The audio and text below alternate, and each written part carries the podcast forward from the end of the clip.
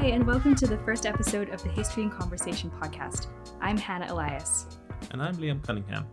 We'll be your hosts for the first series of this podcast, presented by the Institute of Historical Research at the University of London. Our aim in this series is to explore how we understand the past. It feels like history has never been more important or more urgent to understand than in this current political climate. This series will feature regular conversations with people who write, collect, and protect our shared history, whether that's historians, campaigners, artists, or curators, or anyone else at all. We're not that fussy. Our goal is to talk about how we can better understand what's happening around us, how the past can be used or manipulated, and how new interpretations of who we were can expand our sense of who we are. In the process, we'll talk to historians and lovers of history about their research and discoveries. We plan to spotlight new directions in history and creative ways that people are bringing the past to light. In today's episode, I'll be talking to Professor Jo Fox, who is our boss and the director of the IHR, the UK's National Centre for History. Jo is an expert in the history of truth and lies. She has written about propaganda and psychological warfare in Britain and Germany during the World Wars and is currently working on a project on rumour and politics in England from 1500 to the present day. She's an advocate for equality and widening participation in higher education, and she's the first female director of the IHR in its near 100 year history. I'm speaking to her just a few hours before her inaugural lecture. Hi, Jo. Hi. Thank you for joining me on the day of your inaugural, your inauguration day. Okay.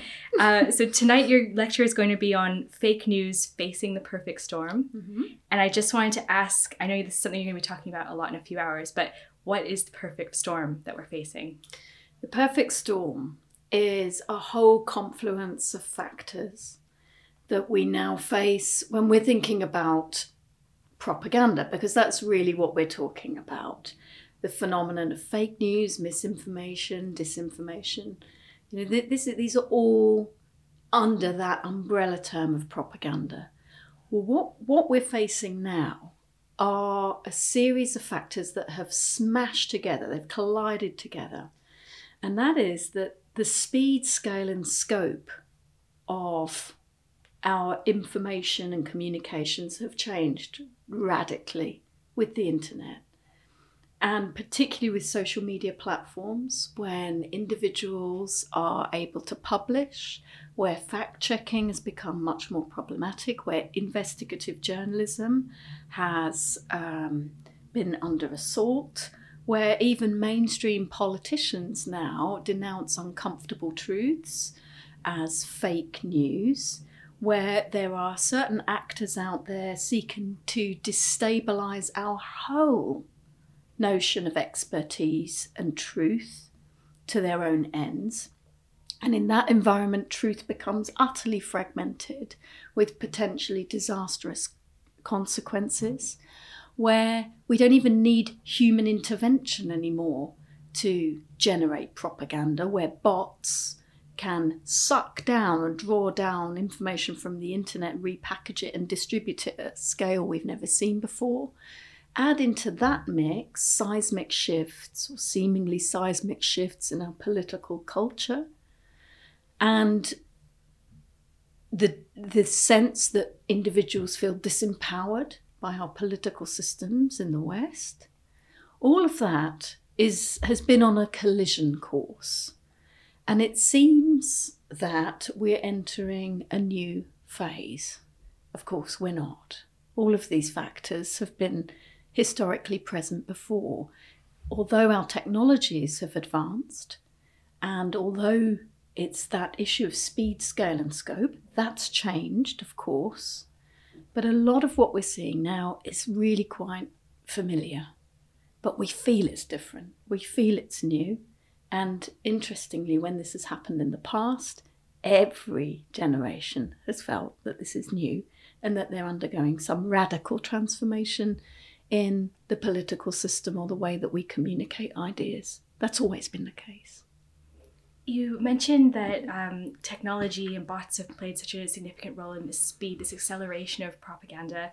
And I'm just wondering, you know, in addition to that fact about disempowerment, changes in our political culture, what are some of the ways that we can try and guard against these changes or do you think the cat's out of the bag you can't propaganda is a, is a fact of modern life. And I think some of the issues, there's a lot of debate about solutions to fake news, whether that's legal, whether that's through inoculation theory, uh, whether that's through fact checking, whether that's through controlling platforms. All of, again, all of those solutions have been proposed in the past. It's only when we finally acknowledge that the spread of fake news is part of the human condition. It is a very human behavior. And when we acknowledge that, we might start to think about well, what will the solutions be? I think there are a couple of solutions here.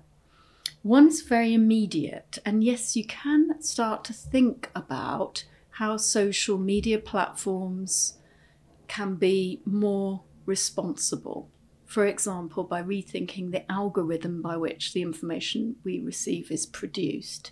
It could throw up much more legitimate sources. And I think we have to be clear that there are legitimate sources and illegitimate sources. Mm-hmm. Um, the second thing is civic education, critical digital literacy, developing skills at a very young age and throughout our lives about how we navigate this new infosphere. And the, the third thing really is um, self regulation. We have to start becoming responsible um, about the kinds of content we share and the way that we engage with one another in communications and these new platforms. Um, I don't think the answer is to be found in censorship or regulation, extensive, heavy handed regulation history has shown us that this simply doesn't work. It just drives curiosity even more, and people will go maybe to harmful sources that you don't want them to go through in pursuit of information. People become highly suspicious that censorship is extending to opinion. Um, so I'm not sure that will work. People have tried to tried inoculation theory in the past. If we know how propaganda works, we'll be able to defend and guard ourselves against it. Well, no, because if we accept its an intrinsic human behaviour, we need to find solutions that respond to that. And any solutions we have have to be realistic and proportionate. And we have to be aware of the law of unintended consequences. That over regulation might start to see things drift into censorship. And how does you know there's got the central dilemma. How does uh, that control sit with our democratic freedoms? Well not easily. And we know you know not easily through the whole of the 20th century. You um, are raising such good points about you know propaganda It feels like a, a fact of modern life now. And there's been a lot of uh, commentators and writers who've started to label this age, particularly post Brexit, post the election of Donald Trump, as a post truth era. Do you think that we are living in a distinct era, a post truth sort of era, or is or is this more continuity from the early 20th century? No, there's no, there's no. I, I don't think there's anything such as post truth. And I, the thing that I become most exercised about is is this because I think that there are some out there who want us to be in a post-truth era where um, that where all truths are are questioned. And our entire way of understanding basic facts about life are destabilized. In that environment anything can become true.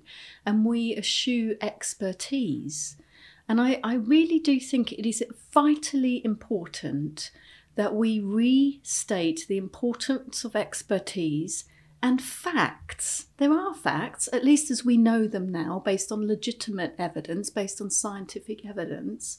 I mean, let's look at where the real damage is being done here. If we choose to ignore 96% of the world's climate change experts, we are potentially heading for a planetary crisis. Or, alternatively, if we look at the anti vaccine rumours that circulate, we're now seeing the resurgence of diseases in parts of the world that have been all but eradicated. And the reason we this is happening is because there are scientific facts underpinning this. We cannot continue just to simply deny expertise. There, you know, we do not live in a post truth era. We never have. Mm-hmm. We can choose to, but I think it is highly dangerous.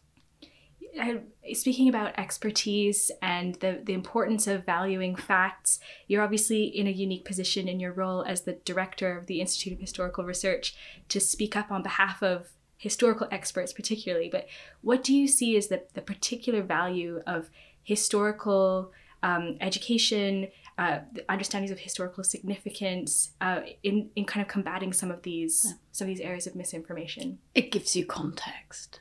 You know, I, I think one of the things that's really important is that his, historians practice what we might call slow thinking and we interrogate questions very deeply and think about all the possible causes and consequences. Why do things happen? Why do some things work? Some things don't work? What were the choices facing individuals in the past? All of these things are vitally important to understanding complex problems, and we are faced today with a series of complex problems. The issue of fake news and disinformation is not a simple problem, it is highly complex and highly contingent on a number of factors. But yet, when we look at how one how certain individuals are seeking to tackle these problems. They're reactive, they're knee jerk, it's all bound up in short term thinking. And I think historical analysis can give that deep, slow thinking that is genuinely needed to resolve issues, or at least to mitigate against the harms of certain things that are happening, like the change in our communications ecosystem. Historians are uniquely placed, I think, to respond to those questions, and context is everything so that we don't make um, rash decisions about things that need to be thought through slowly. You've written brilliantly about propaganda in Britain and Germany, and I know you're doing work on the political warfare executive at the moment. Um, we see a lot of references to the Second World War in contemporary politics, um, misappropriations, misuses, manipulations of what happened during the war to be used by for political gain, for party gain. Um, what are the comparisons that we can draw today between the way propaganda operated in the Second World War and how it operates today? One of the things that I find really fascinating about the way that propaganda is, or, or the Second World War is deployed, is the fact that oh, the way we deploy it in some circles um, in political rhetoric is actually derived from the propaganda narratives that were constructed during the war itself. And it opens up a very interesting question for historians about the longevity of propaganda campaigns. How long is the legacy of a particular campaign? Because there comes a point at which these propaganda narratives, constructed very specifically for a particular moment in time, have become embedded in our national psyche. They've become part of our identity, but they are nonetheless propaganda constructs.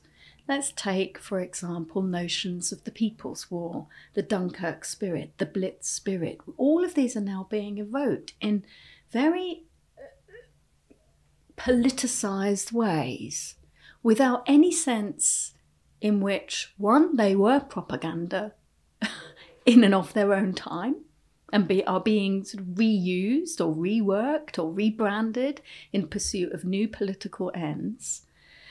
Um, and, and second, that they are problematic in their own right. If we interrogate those concepts historically, we find that the People's War disintegrates, rather. You know, how does one stack up the People's War with um, gender, persistent gender inequalities, or questions over the empire and ethnicities and contributions to the war? How does that stack up when um, one thinks about looting or the black market? These things are complex and were understood to be complex at the time. How it's a bit like a good rich sauce. The essence of it has been boiled down. And interestingly, it's to those concepts that we turn again when we're in moments of crisis. We always go back to them because they're comforting. Um, what happened during the 7 7 bombings? Well, we started to draw comparisons with the Second World War. We compared the bomb on the bus at Tavistock Square with bombed out images of, of bombed out buses on the Blitz. Um, uh, Noel Coward's London Pride was reproduced in some newspapers in full. Some of the editorials in newspapers um, used the, almost the precise words of the film London Can Take It. All of those things are part of a propaganda construct, and I think we have to be very, very careful about how we use them. Propaganda constructs also get embedded into our archives and in the way that we preserve our record about the present. And um, last week we hosted an event with the National Archives that was interrogating this question. And I was wondering if you had any thoughts about this. You know, how do we guard against um, fake news in the archive? How do we guard against propaganda in the archive? Well, one of the things that I didn't realise prior to this con uh, this conference was that I'd always uh, had a sense that um, there was a certain authenticity in in the archive. Now, I hadn't at all thought that in the digital age, the archive could be hacked and the historical record amended. Well, this is why. Um, archivists are now working alongside companies working with a technology called blockchain, which is effectively an archival fingerprint to guarantee the authenticity of the historical record. I mean, that we're talking about that issue is is absolutely extraordinary, and uh, it, it's an issue that that um, I think is is really critical, and I'm glad people are thinking about it. But when we think about what will that historical record look like, well, I do wonder whether the digital age means that, um, strangely, we might be working in uh, ways that are more akin to medieval history, with a fragmented archival trace um, or one might think that we would be overwhelmed with an abundance of sources for our age. I mean, think of the information that we now have access to. But there are no guarantees about the preservation of that of that digital archive.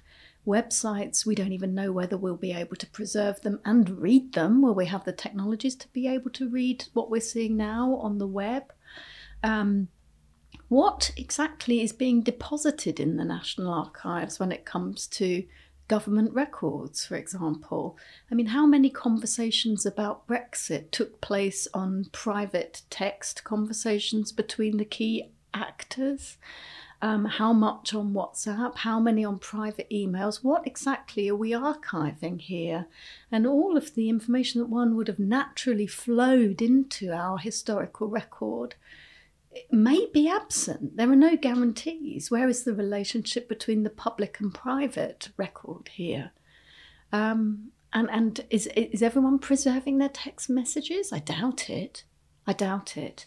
And yet these were the substance of, of how we've interpreted at least modern history. But when we're looking at what will be left, we'll be, be using the same techniques as medieval historians to piece this together, to wonder about the lost, that's so memories. fascinating. That's so fascinating to think about um, the yeah the kind of digital archaeology that's going to have yeah. to take place to recover yeah. our, our, history. And I don't think we've we've had any any sense. I don't think we've really come to terms with how historians will be working ten years from now, let alone hundred years from now. Yeah. Well, thank you so much for your time. You've raised so many interesting questions, so many important questions for us to think about. And I know you're off to now give a two hour lecture. So thank you so much for being with us this afternoon. Pleasure. Thank you for listening to the first episode of the History and Conversation podcast.